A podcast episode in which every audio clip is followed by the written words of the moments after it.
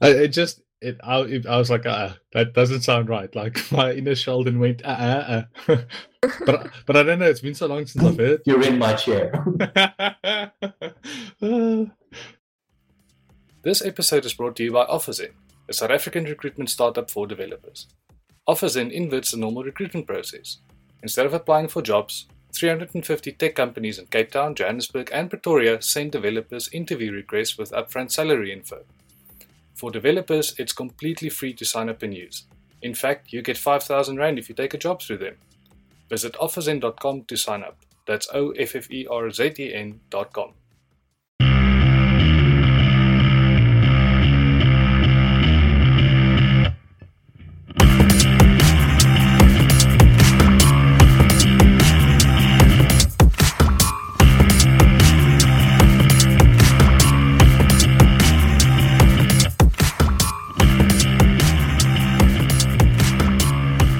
Hi, everyone, and welcome to episode 70 of the ZA Dev Chat podcast. Tonight on the panel, I'm joined by Chantal.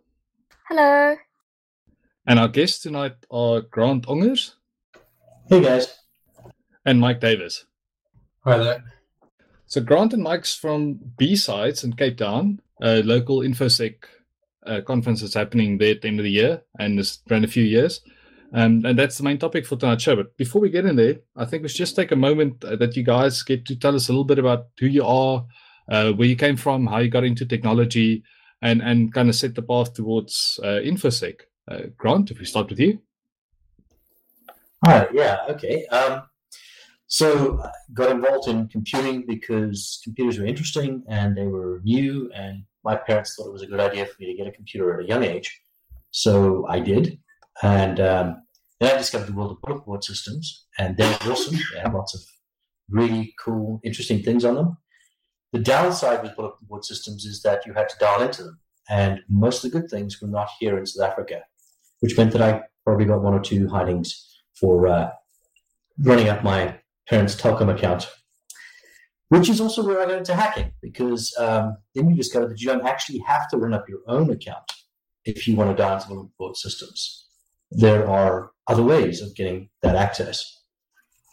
So, probably the very first uh, way of me getting into into computing was the way that I also ended up getting involved in, in, in computer security and information security. Those were the days. Christopher, like I'm digging into that's kind of when I started with computers and I watched hackers and I wanted to do the same thing, but there was this thing that you could dial like another system that would dial you and give it instructions to dial out and it would dial you back and, and you can do this kind of dance to to get to different BBSs or or get free local internet is one way to do it as well. Yeah, exactly. There, I mean, it started off with the with the block with the blue boxes and the tones, but um, it definitely ended up. There were cheaper ways of doing it, easier ways of doing it in telecom systems, which allowed you to dial into systems that would in turn dial out. Um, usually, those were owned by corporate environments they were never particularly happy about you using them, but they also were very poor at protecting them. Yeah, I never, I'm like, I tried it, but I could never get it to work, unfortunately. But I remember Anarchist Cookbook and Captain Crunch whistles and good old days. Yeah, he's Captain Crunch is still around. He's uh, he's a funny old guy. Ah, I'd like to hear more about him later. and uh, Mike, um, so very similar to, to Grant, um, except I think I um, I almost got my modems taken away for doing naughty things as well when I was a child. Um, but uh, I started running BBSs. That's how I sort of got into um, you know doing all these kind of things. Um, and then I started building firewalls for people and um, and writing software around firewalls. Um, and then went from there to um, more recently, met Grant and them at uh, Coffees that are every um, what the second Saturday of every month, um, and they got me involved in B sides. Um, just quite been quite a bit of fun. Also, try and go to um, and uh, B sides in Las Vegas every year, and uh, that's a whole different story. I think that's part of what uh, what Grant's going to talk about today. Yeah, Hacker Summer Camp. Yeah, well, please tell us a bit about it because I mean, it was from. We'll get to the rite of passage now. I'm curious about that. But I, it was clear that that B sides is affiliated with the international conference. So what what's kind of the link? Well, so B sides kind of started in in Vegas when um, a bunch of people, primarily around uh, Jack Daniel, um, decided that there were so many great speakers that were either speaking at DEF CON or speaking at at uh, Black Hat, which happened the same week. Um, and so many, so many great speakers and so many great talks that couldn't get accepted for the two conferences because there were just too many people coming up with great, great content. And they decided to create the security B side. So, like on a record player, you know, you have the A, the A tracks, which are all on the A side. On the B side, you have the guys who are, you know, the songs that are worth worth having on a on an album, but not the primary songs. So that's where security B sides come from. And I think Jack started this in a in a hotel room and eventually it went on to become an actual conference where he would actually book out space to ensure that there was enough space for it.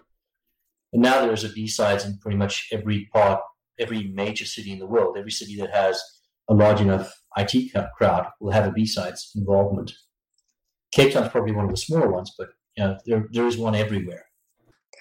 So, how did it start in Cape Town? Um, why Cape Town and not Joburg, for example? Uh, that predates my involvement with B-sides. But I, Mike, do you actually know the history of the original ones? Um, the, in Cape Town, um, I mean, ZA ZACon was the um, was actually in Joburg. Um, I think there were only five of them, but uh, that's kind of where that was my first security conference in South Africa, um, and that was in twenty. Uh, I think it was 2011 or so that I went to ZACon uh, four, I think, and then um, and the very next uh, there was ZACon five, and then there was B sides, and I believe that's was started by Istvan. Am I correct, Ron? Uh, well, B sides. I think the B sides 2011 was actually Peter Blau and another Barry uh, Barry Irwin, Professor Barry Irwin at uh, Rhodes University, gave the keynote um, at the first, the very first B sides. But I think Peter Blau was the guy who actually got it kicked off the ground here. And then after that, Istvan got involved, and Istvan ran it until he handed over the reins to me because he was leaving the country. And one's now involved in B Sides San Francisco. And does B Sides, is it all just organic or, um, or do they kind of, do they help and, and support and, and give like a kind of format or is it really just the B sides of the different communities? Well, it, it's really the B sides of each of the communities. I mean, we can run B sides any way that we choose to run it. Um, but B sides Las Vegas does provide a lot of support in the form of you know, this is this is what we've done previously. This is what worked. This is what didn't work. Um, here's some some pro forma ways of dealing with particular types of, of instances. Um, these are how you set up uh, call for papers. This is how you do a, a, completely anonymous vetting of those papers. They give us a lot of really good, a really good feedback, really good information that we can make use of, which they've all open sourced and they're made available to the community as a large and they don't they don't really mind anybody starting up a B sides in any part of the world. And if you want to be affiliated with them, that's fine, just as long as you you, know, you abide by certain rules that they have, and those rules are it's information security based. Um, conferences need to be community driven conferences rather than vendor driven conferences. Um, but other than that, they give you a lot of a lot of freedom to do what it is you feel works best in your environment because every every country, every city has their own culture B-sides in those countries and those cities reflects the culture of the cities. That's awesome to hear. Tell us a little bit about the the rite of passage program that you guys are launching this year. When I had a, a quick look on the blog, and that's kind of what set up the school, it sounded fantastic. Yeah, so, so that's actually a great example of how B-sides Las Vegas is going to be helping B-sides Cape Town out. Um, uh, we've actually decided that because we want to get more young people involved in information security, uh, Cape Town is a huge developer environment. We, I mean, Mike and I both work as developers in our real jobs, our real lives. Um, but we're trying to get more people involved, more developers involved, more people in Cape Town involved in actual information security.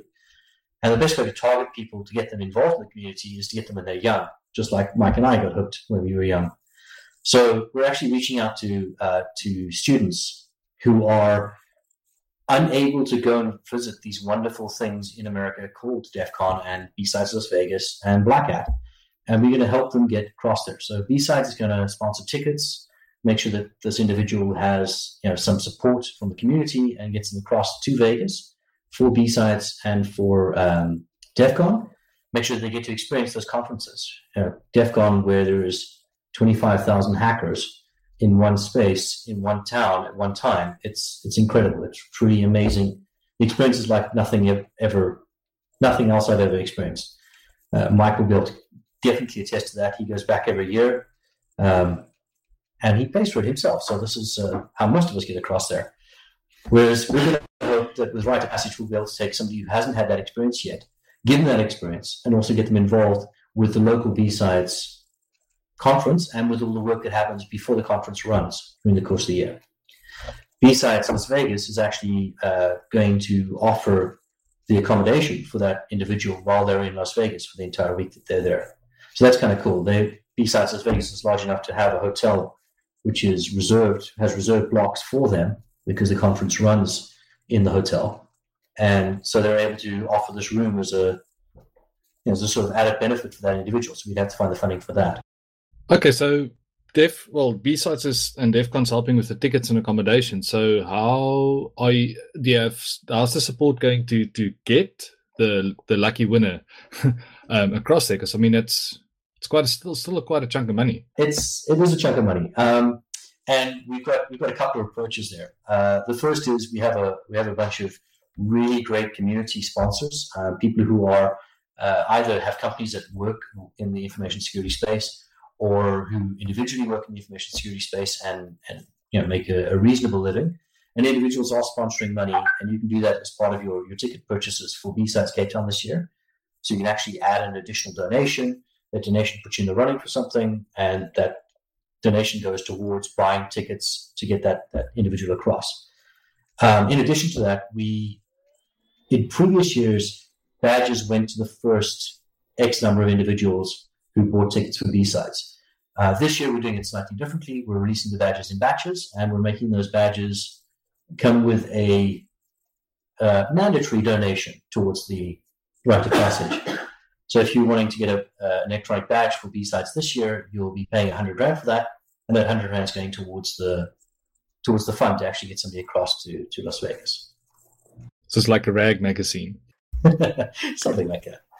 And uh, but if 100% of the proceeds of the badges go, there's I guess there's a sponsor behind the badges as well. Then there is. We, we've we've been really lucky. Um, uh, Mike mentioned Oaks Coffee, and Oaks Coffee Cape Town was actually started by Ricardo. And Ricardo's company is sponsoring the badges, and has sponsored the badges for the last couple of years for B-Sides. And when Mike gets to talking about badges a little bit later, uh, I'm sure he'll, he'll describe how the badge plan for the next three or four years is already laid out in advance. We've got a pretty good idea of what it is we want to do with them. And so My Monero, which is uh, company, will be will actually be sponsoring those for the next couple of years. So the badges are completely sponsored. And even if it, they weren't sponsored, 100 Rand isn't going to buy you a lot of electronic badge. Believe me. The 100 Rand is definitely just a donation going towards the towards the rite of passage. Oh, no, that's great.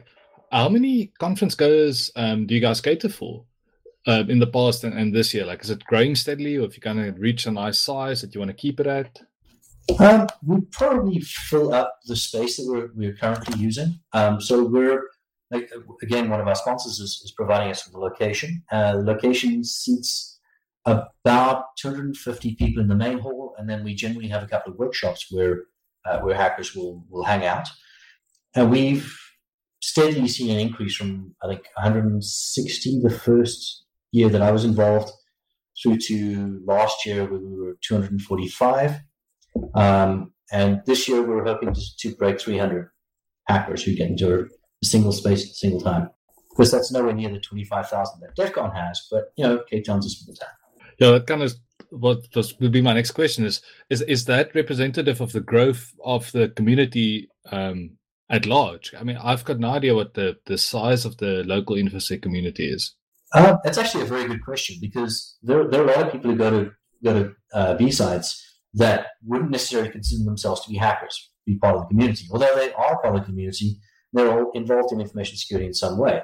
Other than Oaks Coffee and, and B-Sides, I don't know of any real formalized get together of hackers in Cape Town. We, you know, we tend to we tend to do what we do, but not very publicly and not involving a lot of people. And if it is, they tend to be people we've met online. Uh, so ZATech, the the chat channel, uh, definitely we get a lot of we get a lot of chats going on in there, but not everybody who's in those channels shows up to to the meetings. And and along those same lines, um, uh, it's definitely obvious for you guys, I'm sure. but why is it important that that people take note um, of infosec? Uh, well, I guess two parts, like as a sector and as you know, a network of professionals that they can reach out to, and and as a skill that that they should um, either learn themselves um, or just get somebody in their team to to skill up a little bit with with some of the ideas around this stuff. It's actually a very good question. Um, I guess I guess the reason that, that I think people should get involved in information security is because everything we do is online now. Every every aspect of our lives is in some way connected to the internet, and that's great because there's a whole bunch of really great, um, you know, ease of use, uh, really good reasons to connect everything online. But at the same time, it's relatively easy to lose control over those components that we that we put online, and it's important for me as a developer that the things that I do things that I write, the code that I write, that I think about how it could be abused, how it could be broken, how it could be manipulated and turned against what, what I intended to do. Um, so I think definitely developers, and Cape Town, as I said, has a fairly large population of developers, should really be involved in information security. But I think that everybody needs to be aware of what's going on out there. We all need to be aware of what it is we need to, to do to protect ourselves online. And you know, when, when your fridge is online and participating in a a DDoS against some other infrastructure, that's that's not a great situation to be in. And that's not just the developer's fault. That's your fault for buying the fridge that goes online and not filing a wolf or understanding how that should be protected better. So I think everybody, my mother included, needs to understand how information security works, at least to the level that they need to, to know it. But definitely we as a community of information security or information practitioners, people in IT, we need to be aware of how do we secure the things we build and how do we ensure that we build things securely, which are two very different things. I think that just ties in with an article I read today on um, a website called H-Text Africa, um, which was titled Dear South Africa, it is no longer okay not to understand how the internet works. And basically, it just detailed why everyone needs to know about information security and why it's important. And a lot of the excuse that people um, often use is, but why, but why am I a target? Why would someone want to hack me? But then this person made the argument that it's not specifically you that they're after, but just the fact that your information is vulnerable is valuable to someone else. I mean, if, if you steal someone's identity, then you can ruin their life. It's easy for you to make use of that, that identity that you've now managed to grab. And it's very easy for us to lose that identity because we put too much online. And I think I think um, if people uh, lose access to things like their pictures and their personal things like their email, that kind of thing through ransomware and that kind of thing, they could probably have prevented that by understanding uh, what kind of behaviors they should eliminate from, you know, um, what kind of ways they should, um, what should, what they should be doing on the internet without uh, exposing themselves to that kind of risk. Yeah, I must say this flood of ransomware lately has been scary because uh, from the little that I observe, at least from the outside, like that seems to be on the uptick, like the, like it's nobody's business. Yeah, that's quite a problem, and I think people are making a lot of money by uh, uh, the people that are running the ransomware campaigns are making quite a, a fair amount of money out of it. And it's also a way for them to take out large portions of what it, what it is we rely on. I mean, uh, we talking, you were talking about malware. I was talking about um, IoT devices, Internet of Things devices, um, where the Mirai botnet made use of these information, these devices, the the cameras or the toasters or whatever they might be that for some reason need to have an IP address. Um, made use of those to take out DNS services in the eastern United States, meaning that you can't connect to any websites that you're trying to get access to. It was pretty horrific and done with very little, very little complications from the side of the guys who were doing the attack. Yeah, I read an article a while ago. Um, it was along the same same lines of the, this device attacks. There was some vigilante uh, hacker went around basically um, it finds any like routers, printers, whatever, anything with a default username and password that it could get into, and then changed it, and st- I, don't know how specifically, but he then left the message basically to the owners to go like, "Look, I changed your password because," and then it was I think it was a worm that kind of like went around replicating itself as a way to try and apply the same skills in a slightly different way to to secure things a bit. I mean, it's as good as it is in theory, the guy's also still like breaking the law and being invasive and and just you know changing people's property without their consent. Yeah, I guess he's more likely to be caught because his intentions are good than the guys whose intentions are not good. Oh, that's that's actually very sad to bring it up and put it that way. I want to take a moment to tell you about OfferZen. OfferZen connects you with more than 350 South African companies that are hiring developers. Instead of dealing with recruiters or applying to dozens of jobs individually, on OfferZen, companies apply to you. To get started, just sign up on OfferZen.com and build a profile. Once you're ready, your profile is made visible to the companies hiring on OfferZen. Companies interested in you will send you an interview request with details about the job, including upfront salary info. So if you're looking for work or want to hire developers, check them out at offerzen.com. That's O F F E R Z E N.com. I wanted to ask you mentioned Anna, um, there's a big difference between writing secure systems and securing our systems. Would you mind maybe saying why and what the differences are?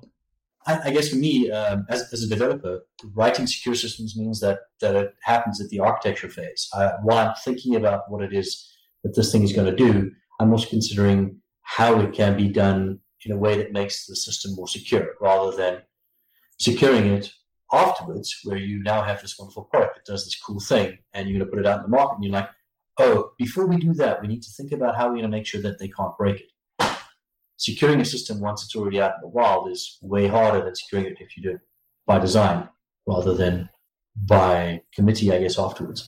We spend a lot of time securing things um, as information security professionals, but we could have spent less time more effectively designing it to be secure in the first place. Yeah, that makes sense. So instead of database access over a socket over some open network somewhere, like actually just make sure applications can chat to each other in a different way, secured, eh, like examples like that. Yeah, exactly. That's exactly right. And uh, I guess as as professionals securing stuff after the fact, are there any? Do you have like any practical tips, um, or at least like the most common things you mistakes you see people make, or things that they not aware of that they never even thought could possibly happen to them? I mean, like you know, basically just picking passwords is a is a simple one, if that's the kind of thing we're talking about. But um, I, I'm I'm pretty sure that most people. I know that I spoke to someone recently. Um, we're trying to build a product that's uh, fairly secure in theory, but he was quite willing to give out his um, his passwords to just about anybody that would would hear what he was talking about.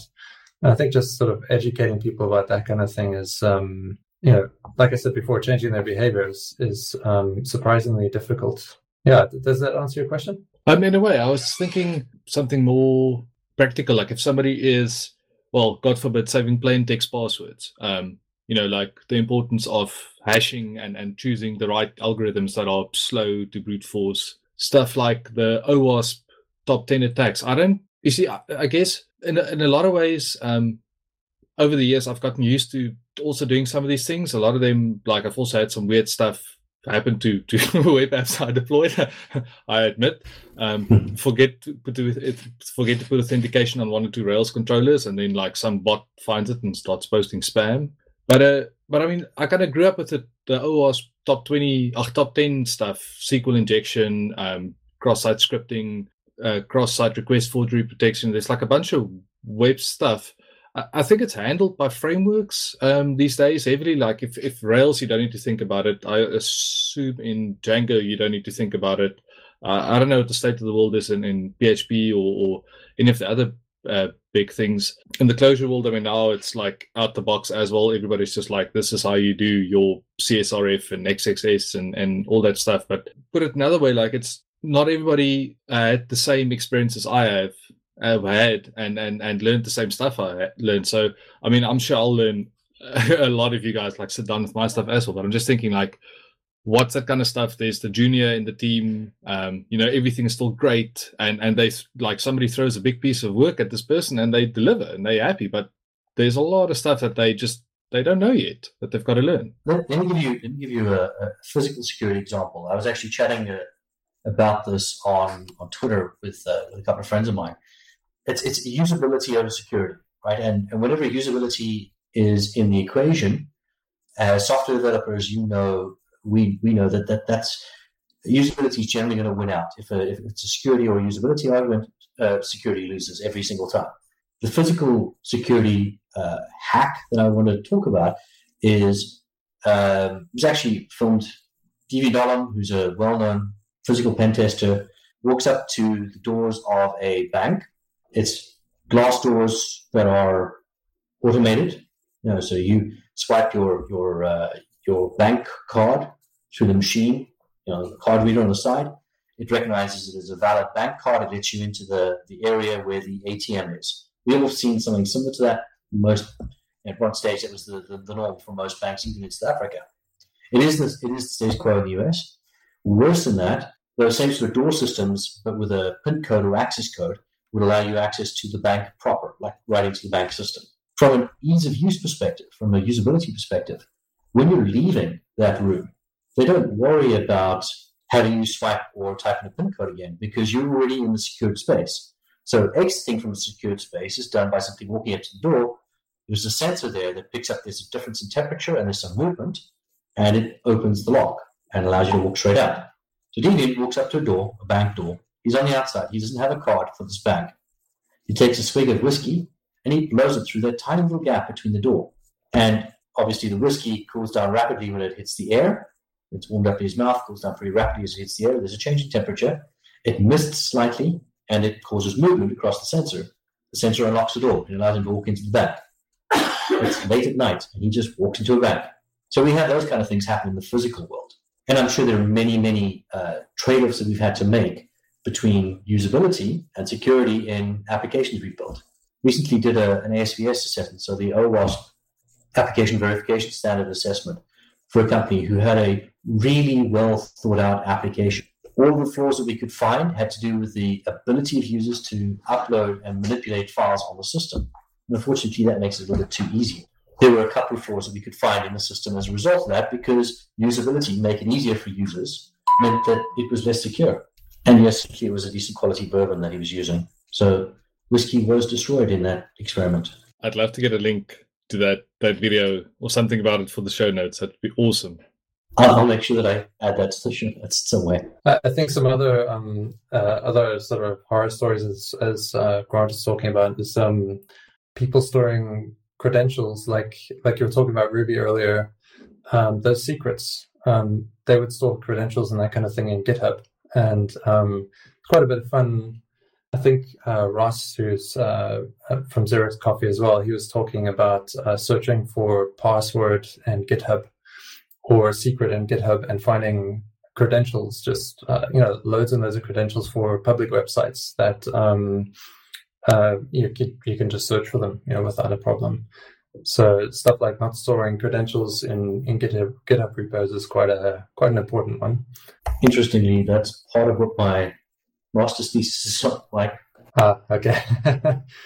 I think also, um, you know, while all the frameworks handle um, sort of um, input validation, that kind of thing, not everybody uses that. I mean, um, again, in Ruby, you don't have to you don't have to actually use the input validation part of the framework, you know, and it'll kind of keep you safe for a while. But you know, there are there are ways of kind of uh, if you're not validating input properly, you'll probably get into something at the uh, in the end yeah, it's trivial to. I guess it's again, it's a usability thing. It's trivial to circumvent it if it's a pain for the developer. You just go like disable check on this field. Like I don't care anymore. Yeah, or use that raw um, tag or or something similar to that. And you also got the status of PHP. I'm pretty sure that PHP is pretty screwed completely. So, well, when I last used PHP, which is yo more than a decade ago, I remember like there was this there was this point where they switched off the magic variables by default because of the way people used it to hack the systems, and that quite caused quite a, a lot of pain for a long time. But I mean, I can't imagine like that's one thing, but I'm sure the Laravel guys and, and the frameworks have the same thing as, as Rails and Django. But again, like I, I love that like the usability will win.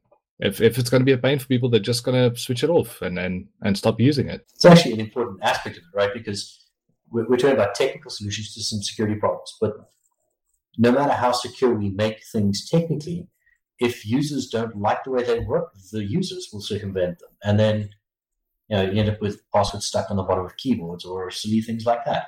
I've had to store my uh, my kids' Minecraft passwords on their um, on sticky notes on their monitors because otherwise I have to deal with it. Fail, fail. Uh, long as I don't reuse the passwords again, because now it's right there. While we're in this dance of passwords keeps popping up, um, th- any um, opinions on two-factor auth and, and whether people should build it into their systems or whether users should always use it when it's available? Was it overrated and, and misunderstood, maybe? Um, I've got some fairly strong opinions about things like um, OTPs and that kind of thing. Um, you know, I, I, did actually work for um, um, for Entersekt, which produces two-factor authentication kind of systems. But uh, I think if you're talking about two-factor auth, where you type in an OTP or, or like something is generated on the Google Authenticator, I think um, that's not very useful because um, if you're if the channel that um, you're entering information into is kind of compromised in some way, um, then if you enter the two-factor auth into that same channel, it's it's not really an, uh, that much of a benefit. But if you're talking about stuff like uh, YubiKeys, um, those um, U2F YubiKeys, and uh, that kind of thing, I think it's a lot. It is definitely worth it was going to say, I, I know that both Mike and I have at least two YubiKeys on our keyring any given day. Yo, I don't.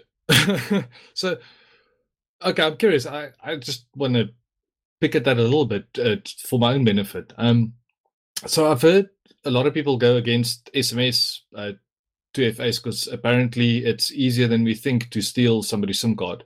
Um, or get it transferred out the way, and boom, you could you get banks two factor, and and and somebody's in.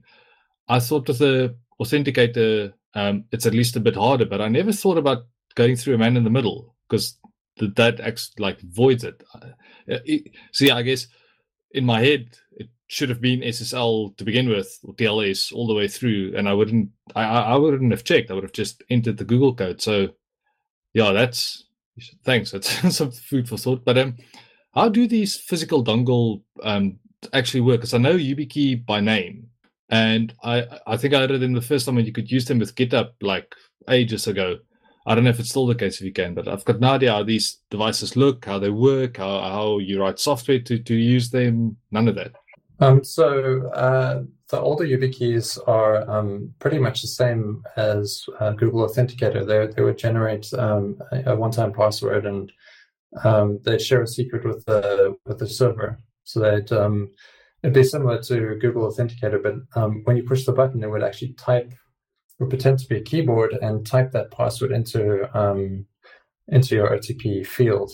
Um, the newer ones use a standard called U2F, uh, which actually communicates directly with the browser and establishes kind of more like a, a secure channel between um, the key itself, the little YubiKey, and uh, the back end of the server. So I suppose it's similar to SSL. It's like a separate independent SSL channel directly between the key, the browser, and the backend. So it can't actually be intercepted in theory. Because I'm sure we all understand that TLS is a requirement, but it is not safe, right? TLS is still can still be man in the middle. Ouch! Is that out the like? Is it preventable though? I mean, is it something we can pin down and get a uh, A plus on SSL Labs and we're good, or is there more to it than that? Uh, slightly more to it than that because um, you can. A lot of a lot of these hacks nowadays uh, involve using um, setting up domains that have names similar to, indistinguishable from your target domain, and then uh, ensuring that you actually do get a valid SSL certificate for that domain, and then setting up that as a link in a, in a phishing email or however else you're going to try and target an individual. They then connect to this domain that looks the same. Uh, the name appears to be the same name. It's a valid SSL certificate. They type in the credentials there. You then pass those credentials onto the actual site and have them log in. Tell them they typed in the password wrong, forward them back to the the actual site, and then do you have their credentials. yeah, ouch. Users is still the weakest key, weakest link. Yeah, no, uh, definitely. So social social engineering. Yeah, it's scary. This um, allowing the, the the broader Unicode set into the domains. How people are using these glyphs to create fake fake domains that you can't distinguish from the real ones. Exactly.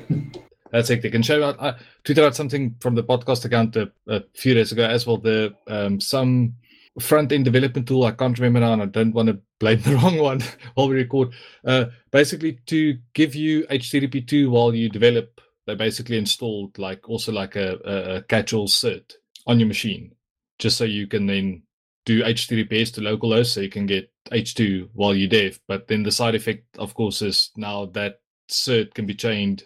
Um, and and the guy showed how it can be exploited on public Wi-Fi. And I think developers love working at coffee shops on probably a lot on unsecured networks. And now people just wanted to build their JavaScript, have this new cert on their machine that can be used to to intercept them. It's it's ridiculous.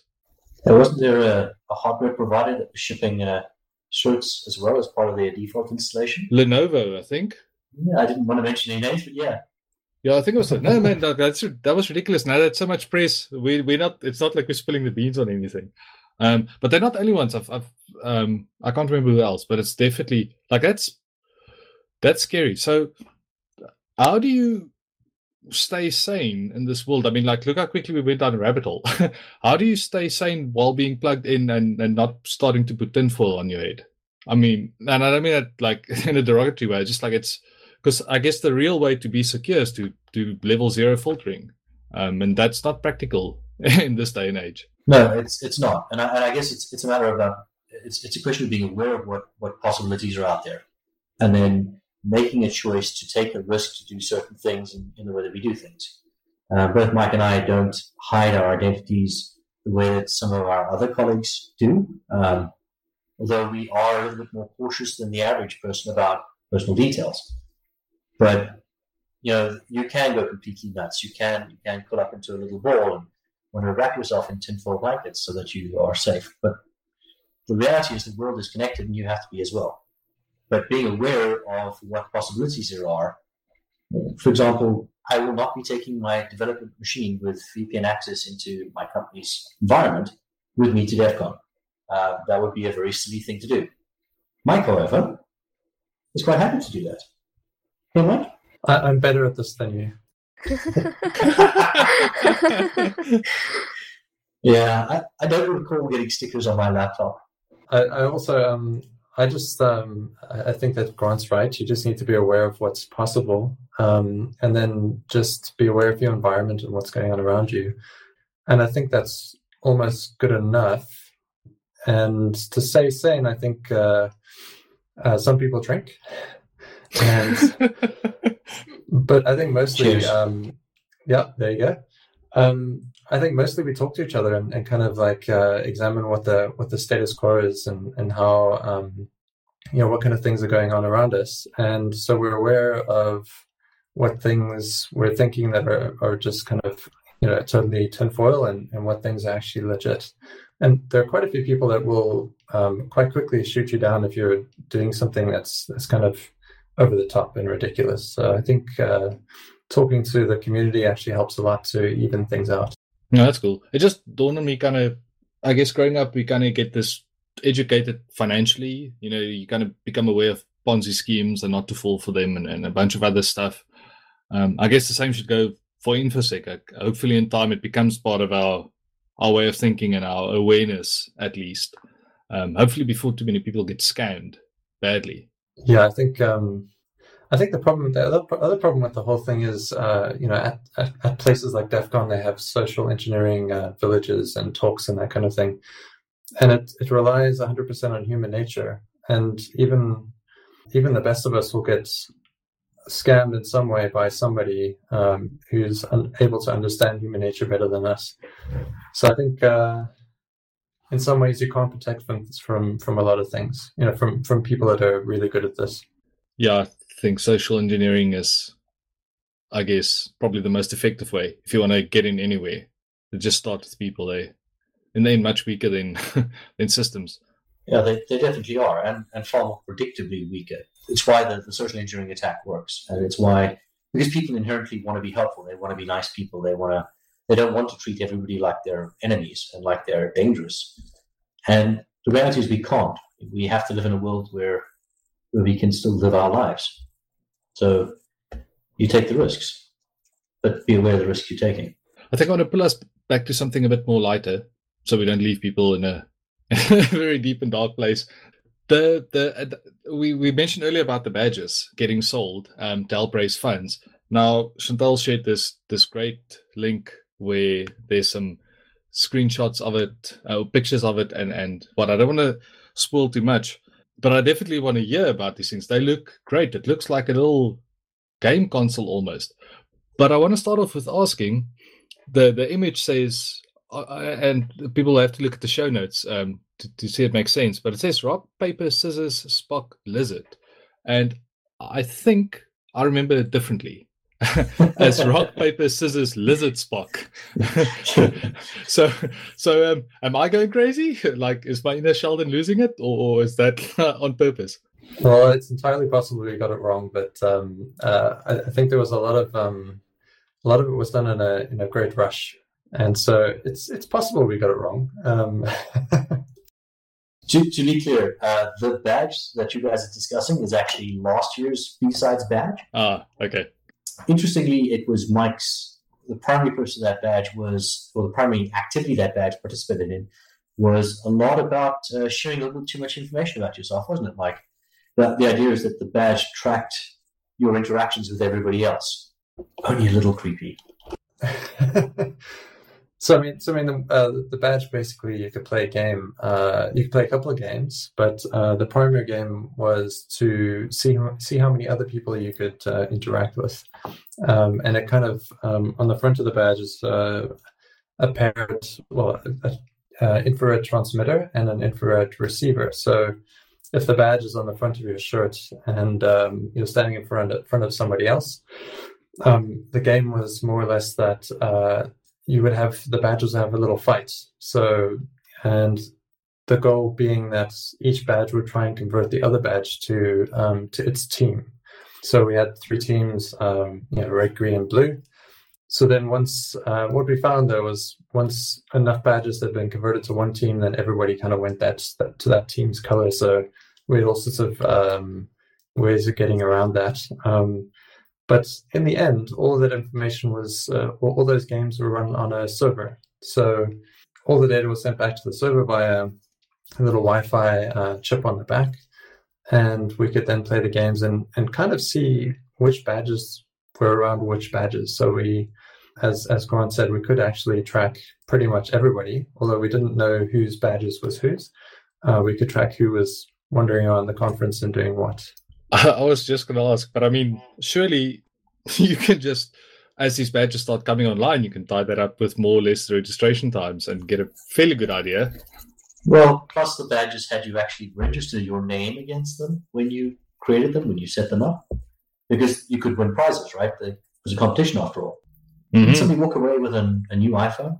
Yeah, so we, we didn't uh, we purposely didn't actually register them um, like directly, so we, we got them to enter the information themselves, which is kind of an analogy for um, for other services that most people use on the internet. But uh, they are they do have other games on them as well. Oh, yeah, but you're kind of right. So it's voluntary disclosure of information. When the if you want an iPhone, you need to give your name in, and therefore be tracked the whole day. That's interesting. The irony is People who registered the badge didn't even realize that an iPhone was up for grabs at that point in the game. Aha, okay. They still notice all the details though. no, that's yeah, yeah. No, um, I could clearly see what the same thing happening to me. um, and this year's badges, um, what, what, do you, what do you guys have in, in store for that? Because I mean, well, from what I saw on Twitter, they were insanely popular as, as they went out in their badges. So, so this year um, is the first year of the, the five year plan that that Grant mentioned. So I'm not going to give too much away if you don't mind. Um, no, no, no, just enough to tease people.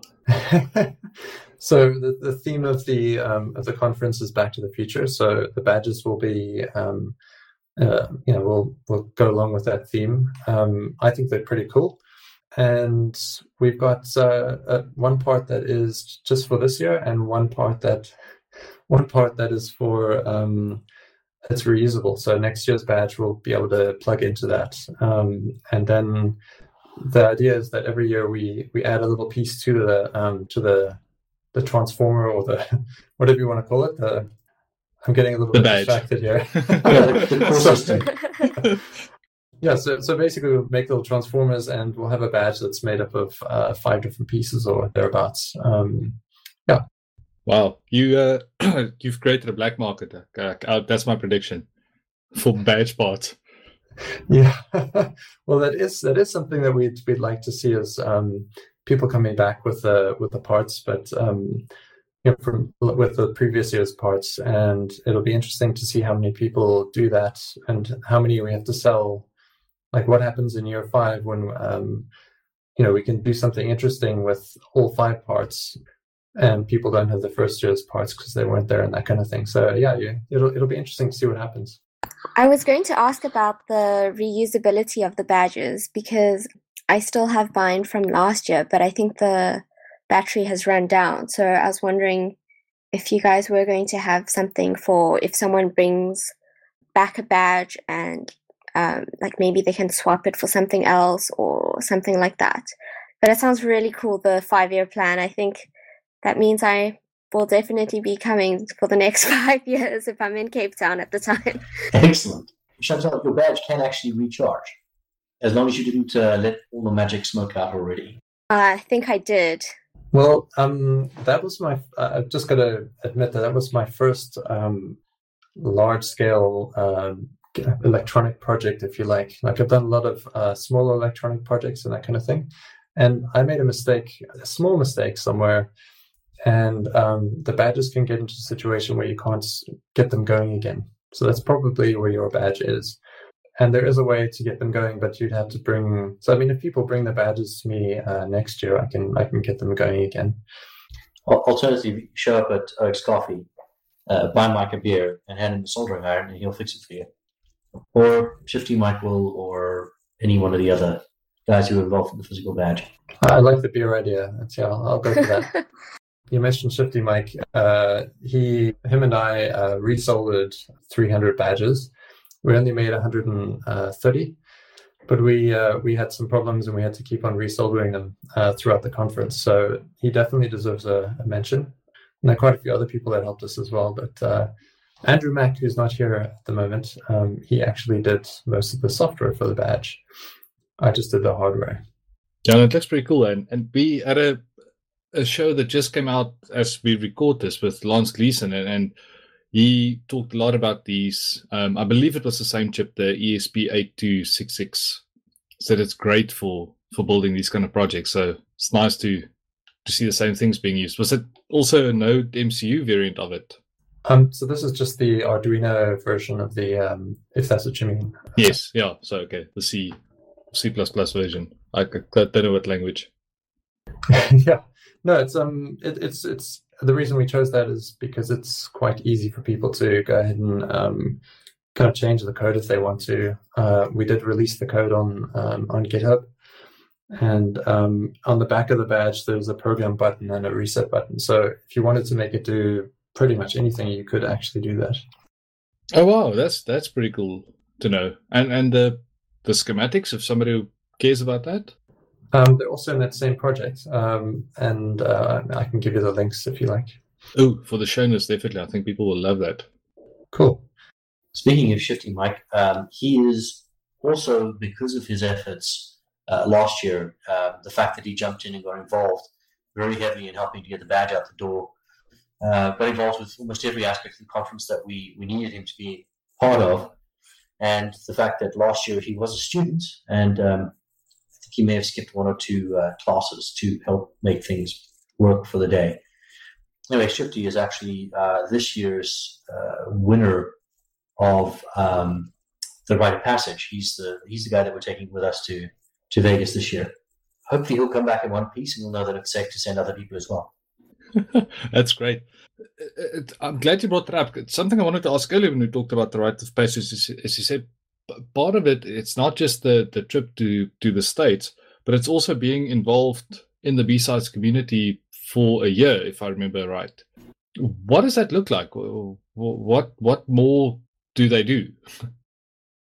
Well, so the, the idea is that that B-Sides has been handed over from one person to the next in Cape Town, um, and it's it's either been here you now have control of the domain, and uh, good luck.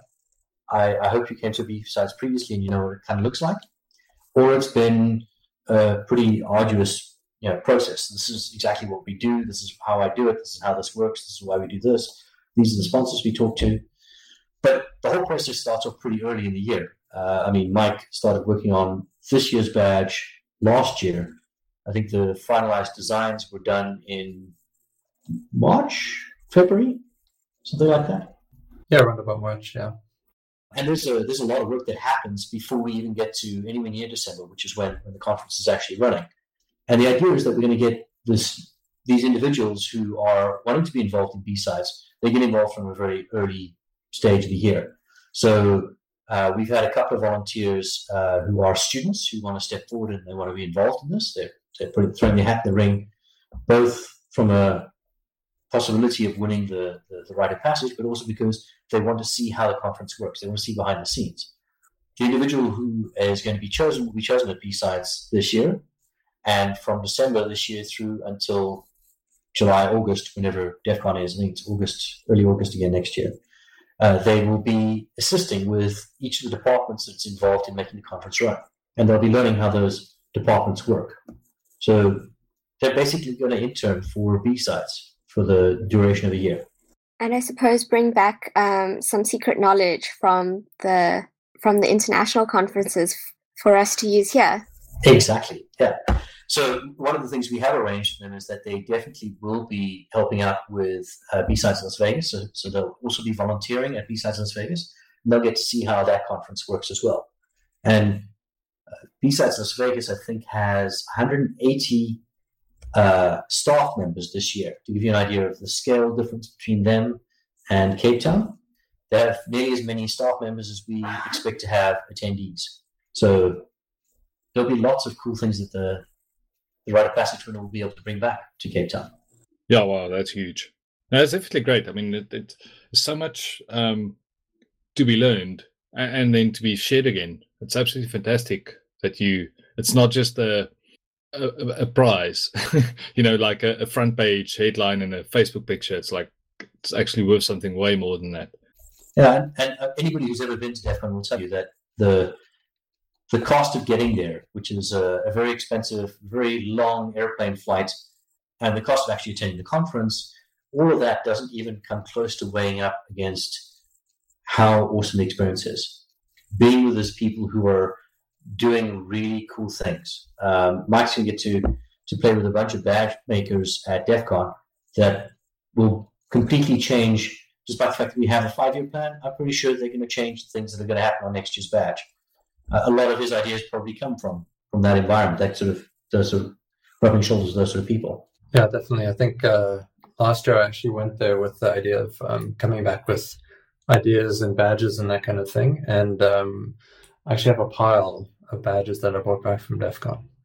Um, they've got, I think this year they've got something like um, it's around about twenty different unofficial badges, all with different wacky ideas. There's also a hat that's covered in LEDs that um, uh, shows um, Mario, Super Mario running around and around, that kind of thing. So all sorts of wacky stuff. I need me that hat.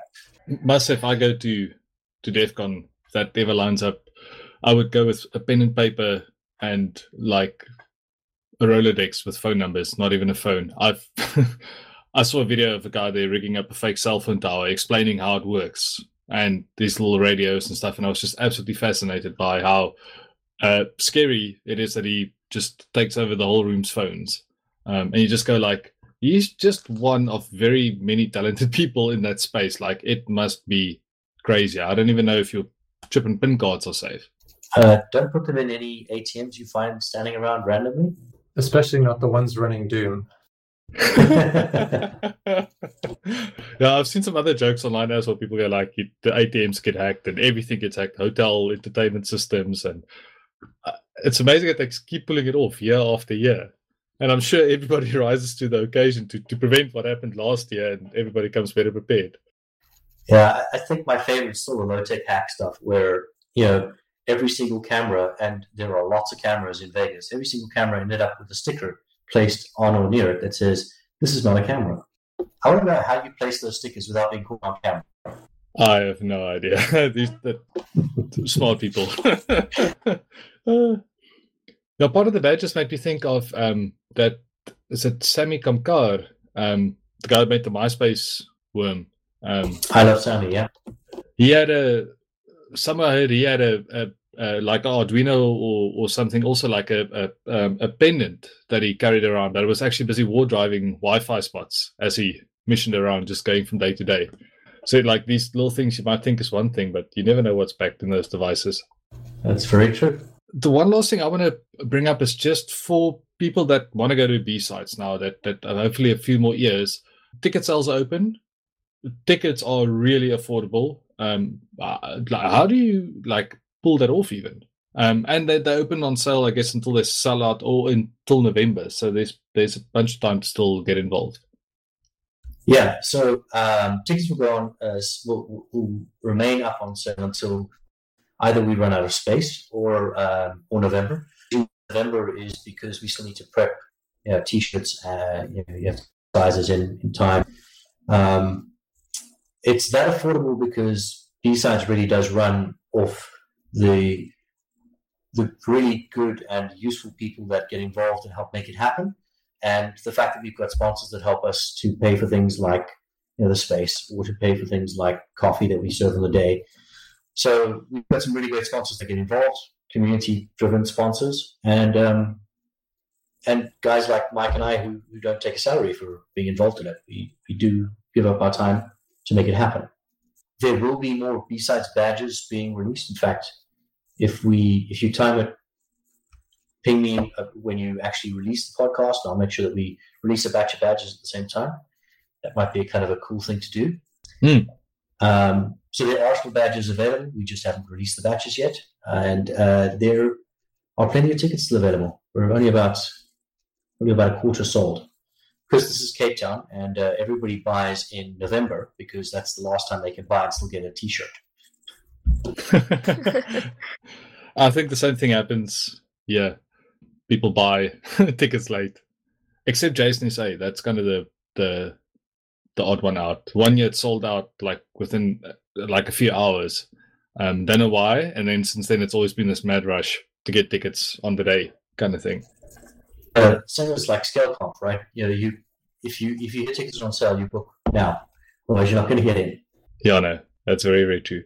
Um, yeah, no, it's great. Like I'll add links to everything. Um, people can go check it out. There's corporate tickets um, that I'm sure your boss will lie if you tell him that's how much they cost. But go check out the site. Is there anything else um, you guys want to cover or something really important, a call to action for the listeners? Uh, just get involved in information security. If you're involved in IT and uh, you know that there is an information security policy going on, please just put your hand up and so that you want to be involved. You want to know more. Come to B-Sides. If you're doing something cool, feel free to submit a paper. Call for papers is still open. Uh, decisions on, on the talks have not yet been finalized. So, and feel free to do that too. Yeah, and if you if anybody wants uh, to be involved with the badges, just um, give me a shout. And um, we always need people, ideas, and uh, expertise. Cool. I'll add Twitter handles and the like in the show notes so people can reach out easily from there. Cool. Thank you so much for your time. This this this has been great. I'm really excited. I'm now trying to think how do I do this. no, it, it, sounds great. This is definitely a world that uh, this is the world that got me into computers, but I kind of drifted away from it um, over the years. I was chatting to somebody at the Developer UG meetup up here at Microsoft a few weeks ago. It's like Hackers. That movie was like that came out, watched it, got a computer. Uh, well, actually, I had the computer, but then realized what I wanted to do with it. So, um, yeah, it's just great. And and not having to travel to Las Vegas to see some of this stuff is it's really exciting to me. So, thanks for what you guys are doing for the awareness. This rite of passage program is fantastic. yeah, congrats on that, and, and I hope it exceeds everybody's um, expectations. And, and for the winner, also like that's that's quite a prize. Yeah, that's that's kind of the end of my loop. Cool. Thanks. Yeah, thanks. Cool, thanks. And I guess with that, yeah, we could say goodbye. Cheers, everyone. Cheers. Cheers, everyone. Cheers, everyone. Cheers. Show notes for this episode can be found on zadevchat.io. As always, ratings and reviews on iTunes are much appreciated. If you have feedback on this episode or any other episode, you can tweet us at ZADevChat or leave a comment on the website. Thanks for listening to the ZADevChat podcast, and we'll see you next time.